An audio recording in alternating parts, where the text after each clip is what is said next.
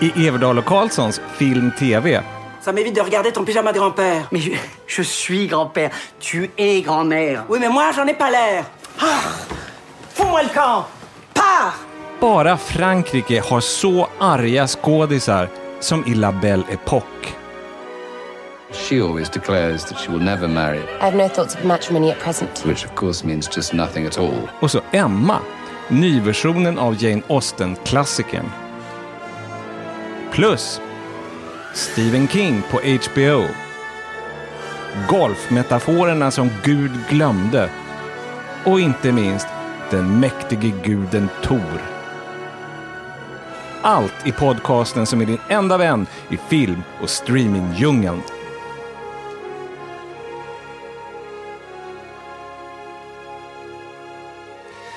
Hej allihop och välkomna tillbaka till köksbordet i Vasastan i Stockholm. Och här sitter jag, Göran, med CG och Johan. Hej! Tjenare. Hej.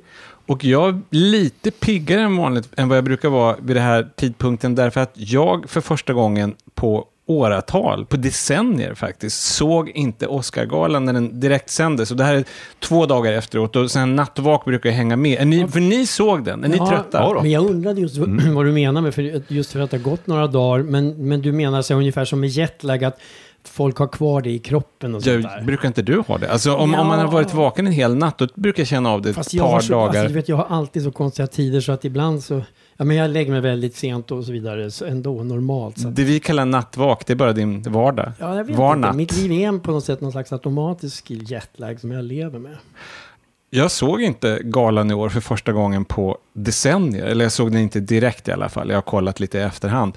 Det var för att jag var i Skåne på ja, kulturturné kan man säga. Jag pratade Shakespeare i Skåne, på, i Ängelholm och Båstad och Höganäs och Helsingborg. Är det som Cole Porter säger? Erik eller Cole Porter, snacka med Shakespeare. Det är Cole Porter i Kiss Me Kate, Brush Up Your Shakespeare. Väldigt kul, kolla upp den på YouTube ur filmen, en jätteroligt nummer. Jag brushade upp min Shakespeare, men i alla fall, jag skulle åka tåg tidigt på morgonen från Helsingborg, så jag kände, nej jag orkar inte. I synnerhet som jag inte kunde gå på den här roliga sittningen som Kristina Görling Birro, vår gemensamma kompis, har. Ja, och vår poddkompis som gör Pop Culture Confidential som är trevlig att lyssna på. Lyssna på den, och hon har varit gäst här. Men ni gick Ja, till ja, hennes gick sittning. Jag vet inte hur många år jag var där, men väldigt många. Jo, jag vet att det var väldigt många, för jag kommer ihåg att, vad heter hon nu jag, som spelar Judy Garland, Renée Zellweger. Jag minns en gång när vi hade vakning, eller sån här vaka där. Isvak. Ja, men när hon fick sin förra Oscar, va? För Cold Mountain eller något sånt där. Och jag har för mig att jag satt med det där gänget redan då, och det var ju länge sedan. Det var riktigt länge sedan. Alltså det är alltid kul, alltså jag skulle ju förmodligen inte se galan om det inte var för de här sittningarna, för de, de är ju trevliga. Galan i sig tycker jag inte ger så jättemycket egentligen. Men det är alltid, alltid kul att träffa de här människorna och prata om filmerna. Jo, men det är det, det tycker jag också jag. Och det- tävla om pengar. Ja, Ja, just det. Och där, det har jag tror jag sagt faktiskt förr i podden att jag ju faktiskt vann ett år. Ja, det kan jag tillägga att det har jag också gjort. Vad man tävlar i helt enkelt hur många Ja, hur många vinnare. vinnare man tippar. Man ska tippa alla kategorier och det Ja. är väl, vad är det, 24. 24. Jag kan säga att det här året hade jag mitt sämsta någonsin. Jag hade 17 rätt av 24 och då har man helt enkelt läst Bookmakers slarvigt. Ja, för det är ju så. Det är ju Ja. helt enkelt så att man använder ju det jättemycket innan. Och jag hade 21 rätt. Jag tror det var fem stycken som alla hade 21 rätt. Då är utslagsrösten, eller ja, det som helt enkelt avgör är om man har tippat rätt tid för galan. Och då hade jag tippat 3 timmar, 11 minuter och 42 sekunder. Det var, den blev ju mycket längre än så. Den här drog ut på tiden mer än vad den gjort på ett antal år. Och fick sämsta tittarsiffrorna någonsin för en Oscar-gala har jag läst mig till idag. Oj då, och de som kämpar som djur för att de ska försöka attrahera nya grupper att titta på den och sådär. Går sådär, känns det Ja, som. det inser man ju. Men konkurrensen är ju, det är ju rent allmänt sjunkande tittarsiffror för vanlig broadcast-tv, så på ett sätt är det inte så konstigt. Men det är en dyr och stor produktion och det går ju inte gärna att göra en glammigare än vad den är. Alltså det är svårt att se åt vilket håll de skulle kunna förändra den för att få mer tittning.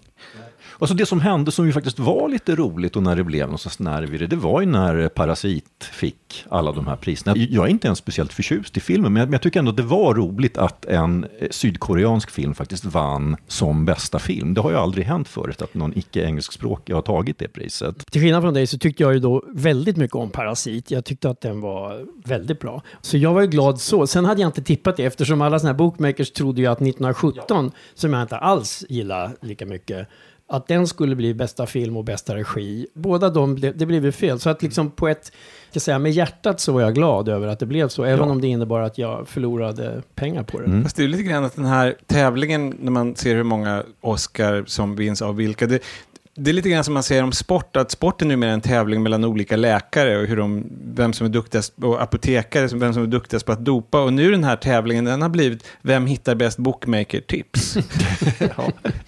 Så måste man ju alltid sätta ett par där man går emot eh, för ja, det finns ju alltid några där bookmakerna har fel, Ja. bland annat Parasit i år, Ja. till exempel.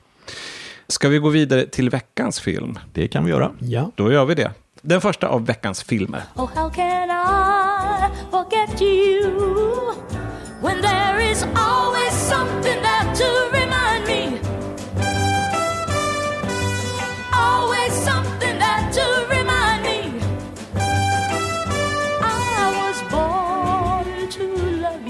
ljuva tongångar som förekommer i La Belle Époque, fransk komedi som har premiär på bio denna vecka.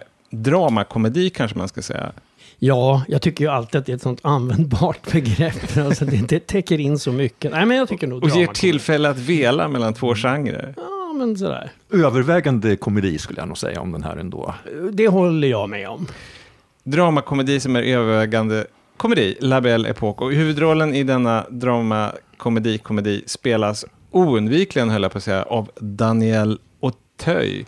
Under en period så kändes det som att han gjorde hälften av manliga huvudroller och eh, Gérard Depardieu gjorde andra hälften av manliga huvudroller i fransk film. Det är inte riktigt så längre. Han har ju blivit lite till år, men han, han håller igång. Ja, nej, men jag faktiskt jag tänkte på samma sak och det var ju verkligen så. Men ibland har jag funderat lite så här, åh, är han borta liksom? Just för att det har det har ju också att göra med vilka filmer som distribueras i Sverige, alltså som kommer hit. Det är ju lite slumpmässigt. Den där perioden som vi prat, du pratar om nu, då kom det ju väldigt många franska filmer hit. 10-15 år sedan. I alla fall, i La Belle Époque så spelar han Victor, en avdankad, men förstår man rätt välbärgad serietecknare. Han var ju uppenbarligen stor på 70 och 80-talet. Ja, och som det ofta är i franska filmer som kommer till Sverige, det är antingen den här arbetarklass eller så är det den här, hur ska vi säga, kulturella borgarklassen i Paris, och här är då det senare. Så att serietecknaren Victor, han är gift med psykologen Marianne, spelad av Fanny Ardant, som jag alltid tycker att det är kul att återse. Hon jobbade ju med François Truffaut i hans sista filmer. Och hon inte bara jobbade med honom, de var väl också ihop va?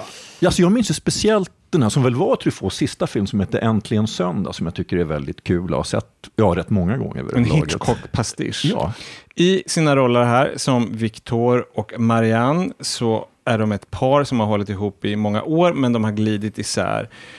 Hon, Marianne, hon är helt besatt av nu och framtiden. Hon vill hänga med och hänga med kidsen och vara uppkopplad. Och Victor, han är precis tvärtom. Han fattar absolut ingenting. Vi ska höra på ett gräl. Et puis putain de merde, faut bien que quelqu'un travaille. Euh, dis, tu veux pas retirer ton masque C'est c'est pas pratique pour s'engueuler. Hein Non, ça m'évite de regarder ton pyjama de grand-père. Mais je, je suis grand-père. Tu es grand-mère. Oui, mais moi, j'en ai pas l'air. Enlève-moi ça. Enlève-moi ça. Non. Ah, Fous-moi Och det slutar med att hon, Marianne, kastar ut Victor. Och då börjar väl filmens egentliga handling kan man säga. Nu blir det lite spaceat, för det här är vad man kallar en high concept komedi. Den är inte vardag på något sätt. Därför att Victor, han får i denna nödens stund en upplevelsepresent kan man säga av sin son. Han får önska sig att uppleva en tidsperiod. Därför att det visar sig att det finns en verksamhet i Paris, i alla fall den här filmens version av Paris, det är lite grann som Westworld, alltså HBO-serien, men utan robotar, utan med människor. Att det är skådespelare i gamla kläder och scenografi och gästerna, klienterna, får själva stolpa runt i vad det nu kan vara, medeltiden eller andra världskriget eller vad de nu har önskat sig. Och Victor, vad väljer han? Jo, Lyon 1974 den franska staden Lyon, där han träffade sitt livs kärlek, som han sen har förlorat. Och det visar sig att en ung regissör som är ett fan av hans böcker och dessutom vän till familjen, han ger järnet för att återskapa allt i detalj. Det är han som är bakom kulisserna. Så att det är som sagt, det är lite Westworld, eller också lite Truman Show. Det är helt enkelt inte helt realistiskt. Ja, en skillnad just mot Truman Show, att där vet ju inte Truman själv att det är illusion, så att säga. Det är sant. Och här, han är ju väldigt medveten om, ja det här är ju liksom vad han har bett om. Men jag anar ändå att när man har gjort den här filmen att man tittar på Truman Show, för just det här när man klipper mellan vad som händer så att säga i studion och vad som händer bakom kulisserna, alltså det kunde nästan vara hämtat därifrån. Det tror jag, men samtidigt så tycker jag, jag tycker att det är ett väldigt lyckat grepp det här att alla vet om att det inte är på riktigt. Jag tycker att alltså, väldigt mycket av de allra roligaste situationerna det är just när Viktor inte riktigt vet när de här skådespelarna kör efter manus och när de är sig själva. För att det, det blir ju en sorts intrig där de faktiskt kommer in som eh, privatpersoner också, trots att de, de är bra på att hålla sig till sina roller. Men ibland så liksom slirar det, och det är dina favoritögonblick i filmen. I praktiken kan man ju säga att det utspelar sig i en filmstudio och, och det är gjort på ett sätt så att det finns den här glädjen i att allt är kulisser och om man tittar bakom fel hörn så är det bara liksom spiraltrappor och strålkastare. Och det finns alltid någonting härligt med det. Och alltså det är något väldigt lekfullt med alltså Jag tänkte faktiskt, det här är jag 100% övertygad om inte är en avsiktlig referens, men jag tänkte faktiskt ibland på professor Baltasar när jag såg den här filmen. Han skulle inte göra så här liksom flummiga grejer och så plötsligt så var någon den här kompositören han alltid hade drömt om att vara eller någonting. Och det, det är också lite, i och med att det är 70-tal, det här liksom lite flummiga... Ja, det är ett låtsas 70-tal. Ja, ett låtsas 70-tal, precis. Nu, förlåt, när du sa Baltasar, då hör jag bara i huvudet Balt, Balt, Baltasar. Men- En av världens bästa signaturmelodier.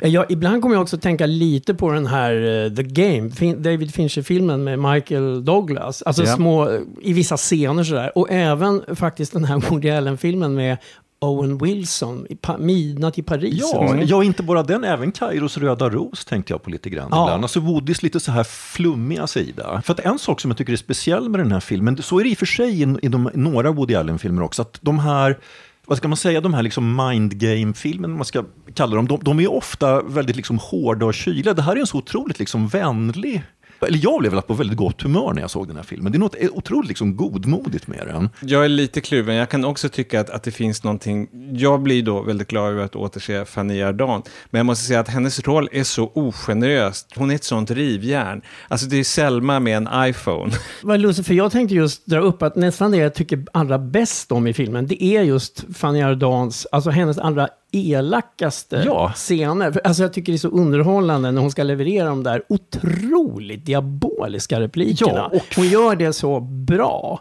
Och i och med att det här är en sån, det är väl ingen spoiler att säga att det här är i slutändan en otroligt snäll film, så behöver den, tycker jag, det här ändå en aningen liksom elaka i början för att det inte ska bli liksom totalt bara sockersött. Eh, Okej, men det är väl på sin plats att jag bekänner att jag ibland, jag kan ha problem med franska komedier. Det är så mycket, de är så arga, de skriker så mycket och jag gillar i och för sig omotiverad ilska på film, men de sliter ner tavlor från väggarna, kastar ut saker genom fönstret.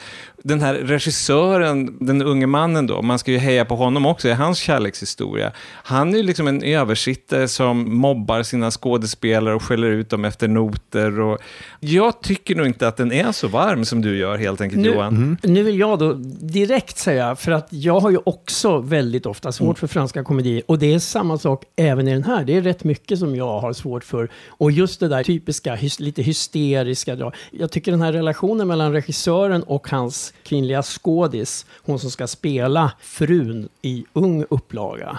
Alltså den relationen, det är rätt mycket som jag inte heller är sådär, jag vet inte, mm, jag är liksom rätt kluven, även jag.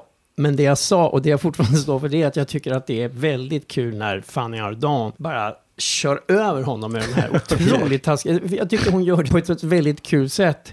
Sen har i och för sig han, å andra sidan, i mitt tycke nästan filmens... Den, den säger han till någon kompis tror jag, eller någon annan, roligaste replik om just sin fru. Eftersom han tycker hon är så besatt av det här med att hon ska vara ung och hon klagar på hans farfars pyjamas. Det går ju inte hem hos mig. Men i alla fall, Det måste jag faktiskt fråga. Den fick godkännande av vår pyjamasexpert. ja men hennes replik var ju hemsk. Men, men jag tycker den var väl okej. Men jag skulle säga att hon har, eller han säger om henne vid ett tillfälle, om det gjorde henne yngre skulle hon slicka på blöjor. det är väldigt roligt. Jag tycker faktiskt att det är en väldigt kul replik. Och sen alltså, när vi kommer in på alltså, den här regissören och på det här, ja det är inte ett virtual reality-projekt i och med att det är skådisar, men jag tycker även att de är så bra, alltså nu är det, den här filmen har ju naturligtvis mycket som jag bara av naturliga skäl gillar, att bara det att det handlar om serier, att det är serier på 70 och 80-talet, det är ju liksom en stort plus. Och en Eh, serietecknare som huvudperson, världens mest intressanta personkategori, enligt dig. Och sen, det är också, men det är verkligen en sån där bisarr slump att han blir ju kompis med den här regissören genom att han har ju på något sätt jag har liksom varit schysst mot den här ja, blivande regissören då när han var tonåring och hade det väldigt svårt. Och då har han gett honom en bok och den boken är Martin Eden av Jack London som var en bok som jag läste precis när jag hade börjat teckna serier och var väldigt inspirerad av. Så att de liksom prickar in mycket grejer som jag tycker är kul. Här måste jag då bekänna att jag har läst Martin Eden, men egentligen inte. Jag har bara läst den illustrerade klassikern. Så jag kanske skulle gå vidare och läsa den, den Ja. verkliga boken. Ja, nej, men jag har ju då inte läst den vare sig som illustrerad klassiker eller den här som du har läst Johan. Jag hade inte koll på Mm. den helt enkelt. Jag har ju bara den här farfars pyjamas. Ja, men det är väl inte så illa. Ja, Jack London, det, det är så här lite övermänniskotankar och arbetarklass och jag vet inte. Det är en underlig blandning. Ja, fast alltså den här, alltså det är verkligen ett sidospår att komma in på Martin Eden, men den, den är väldigt lik, det är ungefär som en Ivar och Johan, det är en sorts, eh, ja, arbetarroman kan man säga, en sjöman tror jag han är om man är arbetare, som blir författare. Och det finns någon sorts seriekoppling uppenbarligen eftersom både du och den här... i Jag, jag tror bara att det är en bra bok att ge till någon som är lite deppig, som liksom ska tro att han kan bli någonting. Alltså, jag tänkte på rent allmänt sådär så tycker jag liksom att den här filmen, jag tycker den har många enskilda scener som är kul och smarta och, och ibland också faktiskt lite berörande och sådär. Men det är någonting med liksom helheten, den fångar inte riktigt mig. Jag har förstått att den, den har fått väldigt mycket lovord, inte bara så här i Frankrike, men utan även i USA och England och sådär. Så att, men inte riktigt sådär. Jag tycker jag, det är någonting som, Om man säger betyg, vart landar du? ja, jag landar på en trea. Jag landar på en fyra. Och för mig blir det också en ganska svag trea, så vi får göra upp med knytnävarna, Johan. Så totalen blir till La Belle Époque tre stjärnor. Därmed går vi vidare till nästa film. Miss Woodhouse? You will never guess what has happened. Robert Martin has offered me his hand. Do you advise me? Oh, no, no, no. The words must be your own. You must be the best judge of your own happiness. Så är det dags för ännu en film. Det är en ny filmatisering, jag vet inte vilken i ordningen, efter den första romcom-drottningen kan man väl kalla henne, Jane Austen. Och jag tror att det är fjärde versionen av Emma som det handlar om, som jag ser. Om man räknar Alicia Silverstone versionen, Clueless, som gjordes då i modern dräkt. Och jag tror att vi alla tre här är Jane Austen-fans.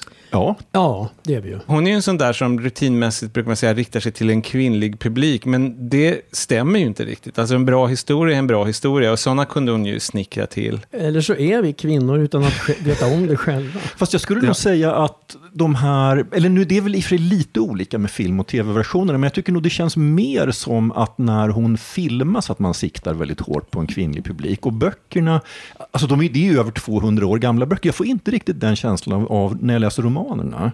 Hon har ju det här ryktet om sig att vara romantiker, men, och hon parodierade den litterära romantiken ganska skoningslöst. Hon var inte alls sån och hon är ganska kallhamrad. Exakt, det är ju det som många blir lite förvånade över när man läser böckerna, att de är totalt osentimentala och även om, alltså de handlar ju, grundintrigen är på sätt, på sätt och vis alltid vem ska gifta sig med vem. Och alltså kärlek finns ju med i spelet, men det är verkligen bara en del av ekvationen. Det är minst lika viktigt hur mycket pengar folk har, var de bor, vem man känner. Det handlar ju oerhört mycket om social status. Just det här med spel, det är verkligen ett spel. I alla Ja. fall, Emma, hon är en stöddig överklasstjej kan man väl säga. Jag tror att Jane Austen, när hon skrev den, skrev ett brev att nu har jag skapat en hjältinna som ingen utom jag kan tycka om. Sen älskar alla Emma, men hon är en hårding och hon är självsäker. Hon är intelligent, vacker och rik, får man veta i första meningen.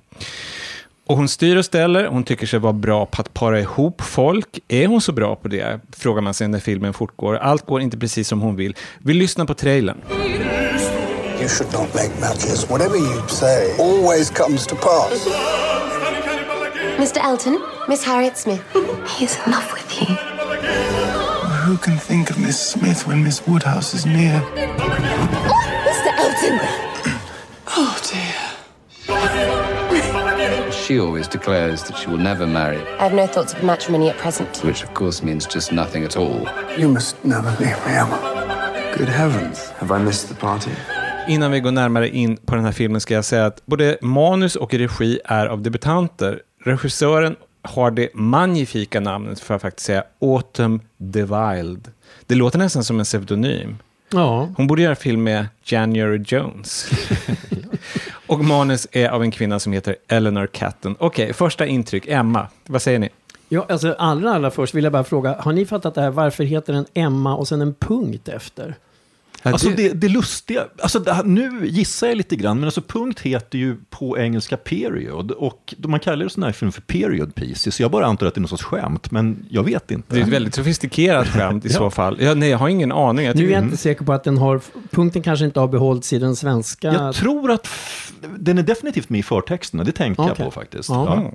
Ja. Mm. Mysko? Nej, jag har, jag har inte ens en teori att komma med. Jag tycker att det låter jätteunderligt. Men det, det finns ju något bestämt och hon är ju en bestämd tjej. Det är det enda jag kan komma på. Ja.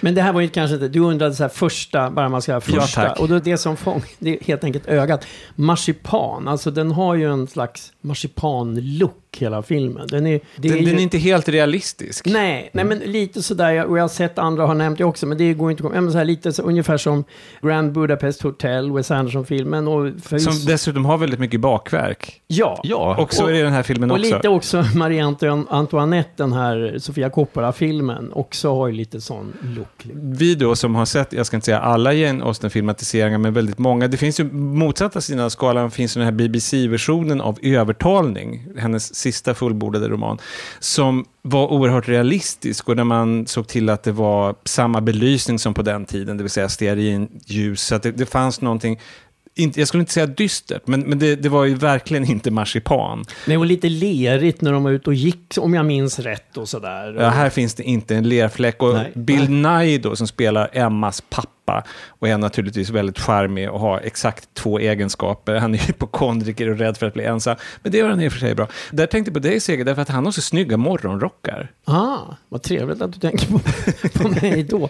Jo, men han är ju väldigt, han, han har ju också, om vi ändå, ändå pratar om honom, så som vanligt, jag tycker alltid, men det är han nästan vilken film han än är, han känns alltid lite småslirig. Nu menar Ja, inte jag att han är liksom drucken, utan det är bara hans sätt att prata och vara. Det är alltså lite, ah, Ja. Sen, alltså, bara så. När- nu när du beskriver filmen, för jag kan ibland irritera mig på i Jane Austen-filmatiseringen att jag tycker att de gör de lägger för stor tonvikt vid kläder, att det är lite för fi, alltså så rika var de väl ändå inte. Och där, just i den här historien så är det faktiskt inget problem, för det, det handlar om folk som är rejält rika. Så att här får jag liksom ingen känsla av att det är något fel på att husen är så enormt flotta som de är. Ja, för- Ja, ibland förekommer ju bifigurer i hennes andra romaner som är väldigt rika. Men det här, så vitt jag kommer ihåg, är enda gången då faktiskt huvudfamiljen är jätterik. Ja, du Johan är ju den av oss som har den här färskast innan, menar jag, i minnet. För att det var, det senaste jag stötte på Emma, det var nog när jag såg eh, Gwyneth Paltrow-filmen på 96. Och du, du har ju precis Ja, läst... exakt, för alltså just för jag, jag har sett rätt många Austen-filmatiseringar, alltså både film och tv-serier. Just när det gäller Emma så har jag faktiskt bara sett den här moderna med Alicia Silverstone. Däremot så, jag läste boken fast på 80-talet, då tänkte jag ska jag liksom fräscha upp det här. Så att jag, jag har lyssnat på den som eh, ljudbok. Eh, Ambitiöst, Ja, blev klar. Jag hann inte riktigt klart innan vi såg den, men, men jag lyssnade på promenaden hem, så nu har jag lyssnat på hela. Okej, hur, som, hur ska vi säga, överföring till film, hur lyckad är den? Den den är, på vissa sätt så är den riktigt lyckad tycker jag. Alltså en sak som faktiskt är ganska svår att fånga och som jag tycker att de har lyckats väldigt bra med, det är ju Emmas personlighet. Därför att som det berättas i boken, alltså i boken så finns, det är då Jane Austens egen berättarröst, men Hon har ju liksom ett sätt att berätta att hon går in i figurerna. Emmas personligt, är så mycket så att hon har ju ett ja, omotiverat högt självförtroende. Hon drar liksom helt felaktiga slutsatser om saker. Hon är bombsäker på dem. Och i boken blir det väldigt roligt, för då, man hör ju de här tankarna med hennes röst. Och det, det går ju inte riktigt att föra över till filmen. Jag tycker att den här skådisen, eh, Anja Taylor-Joy, faktiskt lyckas på ett väldigt bra... Alltså hon, hon är liksom så snygg och det ska hon vara, men hon är samtidigt, i- början på filmen ska hon vara rätt osympatisk. Och det tycker jag att hon vågar spela också på ett sätt som jag blev lite överraskad av. Där är jag lite kluven, därför att jag, jag har också läst boken, även om det var länge sedan, och jag kommer ihåg Gwyneth Paltrow. Som jag minns det, alltså Gwyneth Paltrow som person tror jag påminner om Emma i den meningen att hon är privilegierad amerikansk överklass och har den där överklass-självsäkerheten. Hon är säker på sig själv i vilket sammanhang som helst och det förde hon över till Emma. Och jag tyckte att hon var en väldigt bra Emma på det sättet. Anja Taylor-Joy är också bra, men jag tyckte i början så var hon nästan lite såpaskurk. Att hon liksom så här, hon var så bitchy. Å andra sidan så, hon är ju något av en biatch, Emma, så att det är ju inte helt fel. Jag, menar, jag har ju haft den här boken i öronen nu i, jag tror den är 16 timmar lång. Och alltså, där träffade de väldigt bra. Sen så har jag en del invändningar också som jag alltså, lite grann undrar faktiskt. Va, eller jag kan på, på sätt och vis förstå det, men en sak som de har gjort som jag faktiskt inte tycker fungerar, det är att de har gjort en av rollfigurerna, Mr Knightley, alltså en av de här männen som, är, som hon är intresserad av och som är intresserad av henne, att de har gjort honom 15 år yngre och där, Men där jag måste bara säga en sak ja. nu. Alltså, ja, 15 år yngre än vad han är i boken. Än vad han är i ja. boken, Han är inte precis. 15 år yngre än henne. Nej, så nej, att om någon inte missuppfattar Nej, utan i, Det är inte ett dagisbarn vi pratar om. Nej. Eh, så att i grundhistorien då, i boken så är det en mycket stor åldersskillnad mellan dem. Och han är dessutom lite av en sån här stick in the mud-figur. Och här, han är väl popstjärna tror jag, den skådisen som spelar honom. Alltså han sjunger i alla fall. så Johnny mycket- Flynn heter han. Ja, och, och det här liksom påverkar hela den här kärlekskarusellen. Jag tycker att han spelas upp för mycket och då och då en, en, annan figur, alltså på affischen så är det ju två män som står vid sidan av Emma. Då ska man liksom tänka lite grann, vem ska hon välja? Men i filmen så tycker jag att den här andra mannen, Mr Churchill, helt enkelt försvinner ganska mycket när de drar upp Knightley på det här sättet. Som kärlekstriangel så är den, haltar den lite, håller jag med. ja, det, Churchill- det, det är filmens stora brist tycker jag. Vad säger du, Sega? Återigen, jag hade inte Emma lika färskt i minnet. Däremot så tycker jag att han är, så, han är väldigt bra, tycker jag, Johnny Flynn. Alltså, det han spelar inget- rollen det, så bra. Det, det, det gör han. Utan ja, så när jag inte tänkte på det, förstår Nej, då var det så ja. här, det funkade Ja. utan problem. Men, men, utan, utan problemet med att göra honom på det här sättet, det är att det har så att säga återverkningar på intrigen. Att en del rivalitet som är väldigt konstig att förstå och faktiskt en en ganska central överraskning som jag inte tyckte fungerade i filmen när de gjorde honom på det här sättet. En sak som jag irriterade mig lite grann på, och det kanske är en del av den här allmänna marsipanifieringen av det hela, det är att jag tyckte filmmusiken var väldigt Ja, påträngande. I början var den det. Det är den här typen av filmmusik som nu ska det vara komiskt och nu ska det vara romantiskt. Och det känns nästan som att man har någon som knuffar på en. Och när det pågår och drar för mycket uppmärksamhet till sig, då kan det verkligen bli ett irritationsmoment. Jo, men jag kunde nog också tänka det ibland. Men sen är det ju någonting med, jag vet inte, den här, hela den här filmen som den är berättad, och jag, den har ju något väldigt stiliserat och uppskruvat ändå, tycker jag. Alltså förhöjt sådär. Som jag inte riktigt minns hur det var i den här Gwyneth-versionen. Alltså jag har inte riktigt minnet att, det känns som att den här är lite mer så. Och det förstärks lite av den där musiken också, vill jag säga. På 90-talet kom nästan samtidigt två versioner. Dels den med Gwyneth Paltrow och så kom det en BBC-version med Kate Beckinsale som, om jag minns det rätt, hade manus av Andrew Davis som ja, har gjort massvis för BBC, bland annat Stolthet och fördom. Och de var båda mer, hur ska vi säga, normala. Det finns det här väldigt pastelliga och lite uppskruvade som den här versionen har. Det har inte jag sett tidigare med den här historien.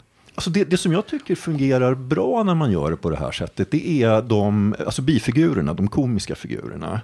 Eh, De är ju säkra kort, de funkar alltid. Ja, det stämmer. Men de tycker jag funkar lite extra bra när man gör det på det här. För att de, de blir ju tvungna...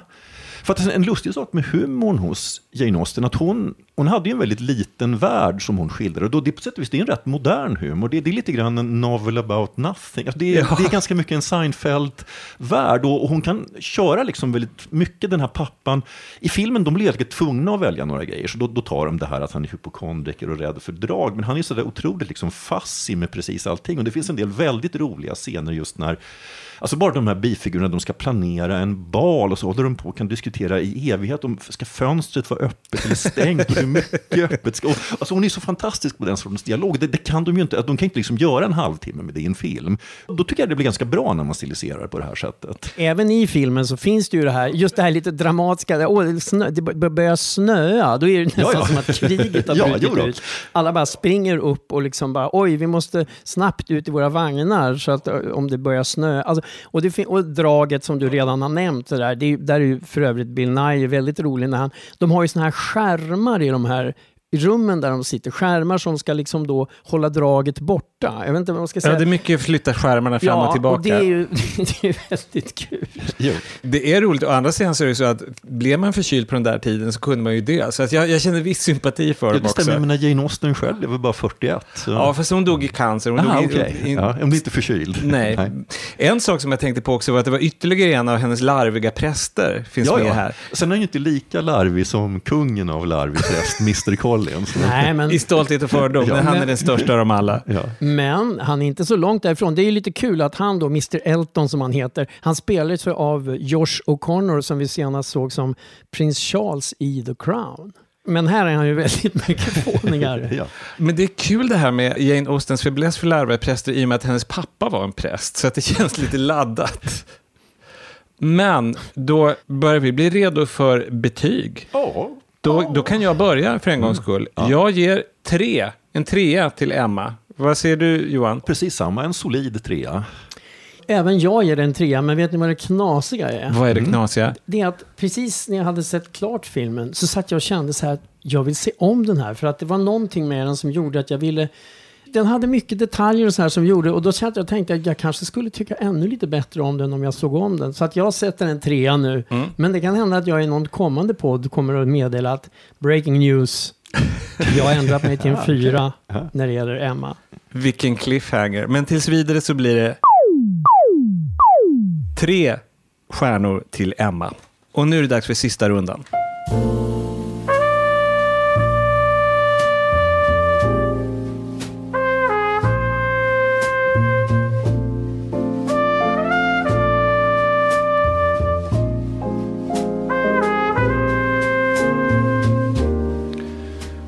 Och då var vi framme vid tre ytterligare sista tips i sista rundan.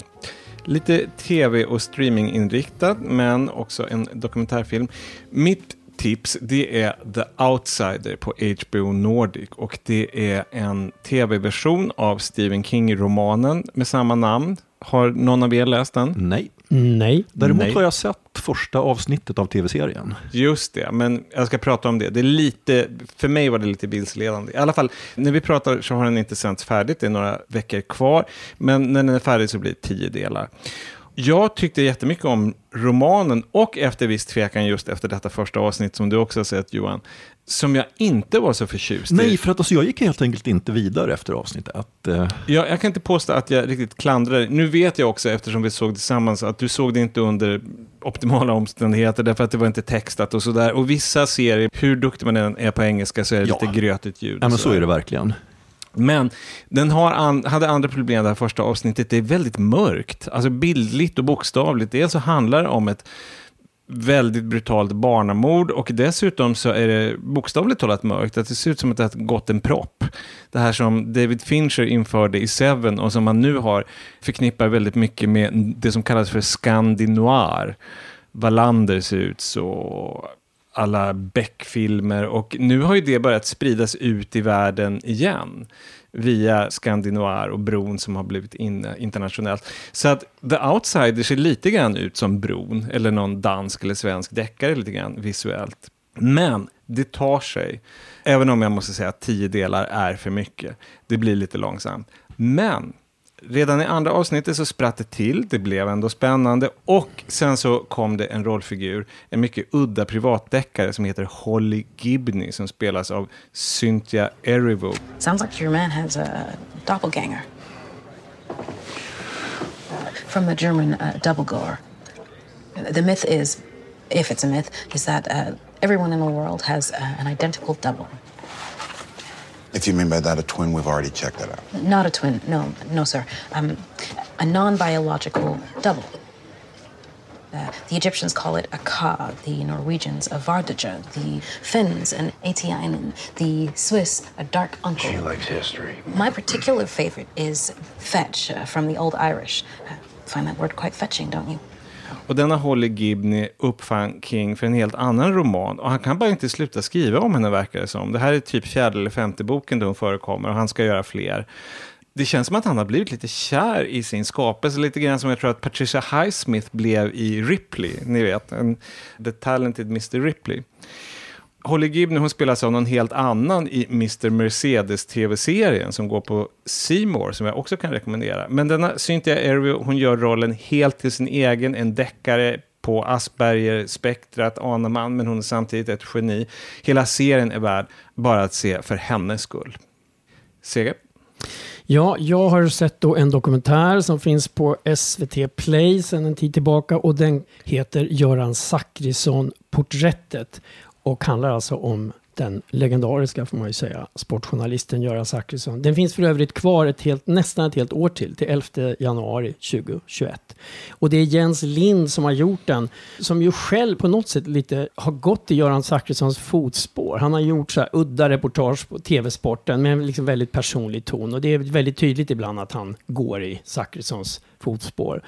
Det här är lite speciellt för att eh, Göran Zachrisson han har fyllt precis 80 år när den här börjar. Alltså Jens Lind skulle följa honom var tanken. Och det var i början av 2018 tror jag. Och sen blir det det värsta året i Göran Zachrissons liv. För han, det visar sig, dels blir det på det privata planet, familjen, en trauma. Och sen så åker han dit för rattfylla också. Ja, det här minns jag att jag läste om på löpsedlar. Det är inte länge sedan alls. Nej, det var i december. December 2018. Så då liksom pratar Jens Lind om hur, det var ju inte alls tanken. Så det blir, dokumentären får då liksom en annan ton. Men Zachrisson fortsätter att medverka? Han och... fortsätter att medverka och det blir en del scener som är väldigt sådär eh, gripande. Och som vanligt när det är en dokumentärform, ibland kan jag bli lite så här kluven att oh, gud, vi kommer så nära och det här är jättesmärtsamt och sådär. Även om Jens Lind är en ganska försiktig filmare så ja, det, ibland är, är det jobbigt. Men det är ju också väldigt mycket roligt från hans fantastiska karriär. Och till och med du, Göran. till och med jag. Ja, men, alltså, allvarligt talat, du tittar ju inte på sportprogram frivilligt. Men visst vet du vem Göran Ja, ja, jag vet är? om det. Och att han, är det golfreferat som han kan göra till någon slags konstig improviserad poesi nästan. Och han vankar osaligt av och an på green. Han har gjort många halsbrytande associationer till bilder som plötsligt dyker upp i rutan. Men är han medveten om vad han gör? Försöker han få sina händer att tänka? Kan man tala med sina händer? Kan man tala med sina händer? Och En annan gång är så här, det enda jag vet om den här putten är att klockan är kvart i tre. Och det, det är för övrigt Jens Linds favoritcitat som han pratar med Göran om.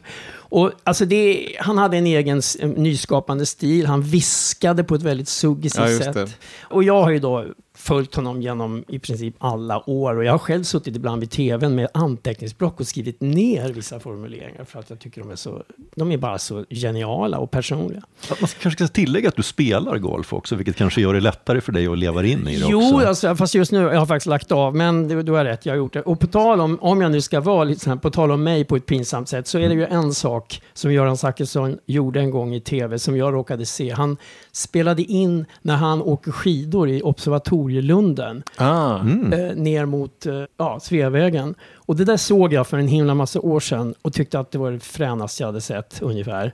Så för några år sedan, som ju ni vet, så provade jag det där och eh, lät en kompis filma med iPhone och det var ju väldigt kul. Vi kan väl lägga upp det på Facebook-sidan? Eh, för ja, det och kanske- missa inte. Nej, om, Ja, om inte nej. annat kan man väl gå till ditt Instagram och se det fortfarande. Det ligger väl kvar? Det här, jag, jag, vi, går vidare. Jag, ska- jag ska bara säga, jag, jag vet inte. Men hur som helst skulle jag bara säga att när jag ser den nu så inser jag att gud vad han, han får till 14 svängar på den där lilla slänten och det fick faktiskt inte jag. Men tillbaka till själva dokumentären. Den är både sorglig och också inspirerande för att det finns liksom ingen som har gjort precis det han gjorde. Så att jag tycker den är, jag rekommenderar den. Även för de som inte är sportdårar. Och den heter alltså Göran Zachrisson Porträttet på SVT Play. Johan? Jag har Ragnarök på Netflix och då är det väl ingen spoiler att säga att det här kommer så småningom att handla om asagudar. Nu brakar det loss. Ja, och den här serien är skriven av Adam Price som väl är mest känd för Borgen, alltså den här serien om eh, danska ja, riksdagspolitiker, eller vad heter det, Folketinget i Danmark. Det här är väldigt annorlunda. Den här är extremt annorlunda för att eh, Borgen det är liksom väldigt så här vuxen serie och det, det, här- det här är ju verkligen en tonårsserie, jag skulle nästan säga tonårssåpa. Alltså du har ju också sett några avsnitt. eh. Jag blev helt häpen. Jag älskade Borgen. Jag hade hoppats på någonting i samma stil. Och det här är liksom, precis som du säger, det är ju mer Riverdale möter The Mighty Thor. Ja, det, det är faktiskt rätt mycket Stan Lees, den mäktige Tor. Alltså, det finns ju ganska många tv-serier man tänker på. Det här utspelar sig i en liten by, det måste väl vara i Nordnorge, där man ser mycket alper och sådär. Och miljön är ju väldigt, väldigt lik den i Twin Peaks. Det heter fjäll. Ja. I Skandinavien, Johan. Jo. Inte alper, men ja. okej. Ah, Förl- okej. ja. Fortsätt. Äh, de norska alperna, det är la göj. Eh, Tydligen så innehåller den här serien flera skådespelare från Skam också, som väl är den mest kända norska tv-serien, som jag faktiskt inte har sett någonting alls av. Men... Det är en skam, Johan. Ja, det är en skam. Men han som spelar Tor var tydligen med där i en hyfsat stor roll. Som då inte heter Toris när serien Nej, börjar. alltså man, men jag kan inte tänka mig att det är avsett att komma som en överraskning. För ganska snart så blir han plötsligt mycket starkare än vanligt. Och han börjar kasta en hammare omkring sig. Man får vara oerhört trög för att betrakta det här Ja. som en spoiler. Jeg er blitt usårbar. Her det skjedde. Den siste kampen mellom gudene og gjettene. Men hvem var gjettene? Däremot så ska jag säga att det kan vara bra. Alltså, det här är verkligen inte krångligt. Det, det är berättat med oerhört raka rör. Men det kan ändå vara bra bara lite, lite grann läsa på om norsk mytologi, norsk eller nordisk mytologi innan man börjar titta. Eh, att man har någon sorts... Ja, Det var bara så kul Ja. med norsk, norsk mytologi. Ja. så här, det handlar om... eh, Det är skid- kung Håkon. Ja, jag tänkte mer på sådana här skidförare och vad heter de, de som upptäckte Nordpolen och sånt där. Men får jag fråga, eftersom Ja. Mm. då jag har sett, eh, ett, inte lika många avsnitt som du, men jag har ändå Ja. sett en del av det här Ragnarök. Jag är inte lika förtjust. Är den inte lite dum? Alltså, för att den, bara- den är dum, men på ett roligt sätt. Alltså, den, det är någonting speciellt med sådana här tonårsserier. Att, jag vet inte om det är en genrekonvention när de tonåringar faktiskt gillar det, men det finns ju någon sorts frihet att göra mer grovt tillyxade rollfigurer än i vanliga fall och också göra helt enkelt det är liksom öppet för lite mer crazy grejer i handlingen. Och det här kan bli kul som det var i Riverdale, säg säsong 1. Och det kan också bli påfrestande som det blev lite senare i Riverdale. Men på de här fyra avsnitten som jag har sett så är det hittills faktiskt bara roligt. Eh, jag har väldigt kul när jag ser det här. Jag ska kanske ge det en ny chans. Ni får höra av er och säga vem av oss som har rätt i den här frågan. I, inte så att jag tycker att den var direkt dålig, men jag är som sagt inte lika entusiastisk som du. Men jag gillar tanken. Nordisk mytologi, jag är med på noterna, absolut. Det vi pratar om här var alltså Ragnarök på Netflix. Och eh, då säger vi tack och hej för den här gången. Niklas Runsten har redigerat i vanlig ordning. Jag, Göran och Segi och Johan har pratat. Hej då! Hej hej! Hej då! Och nu blir det snyggt.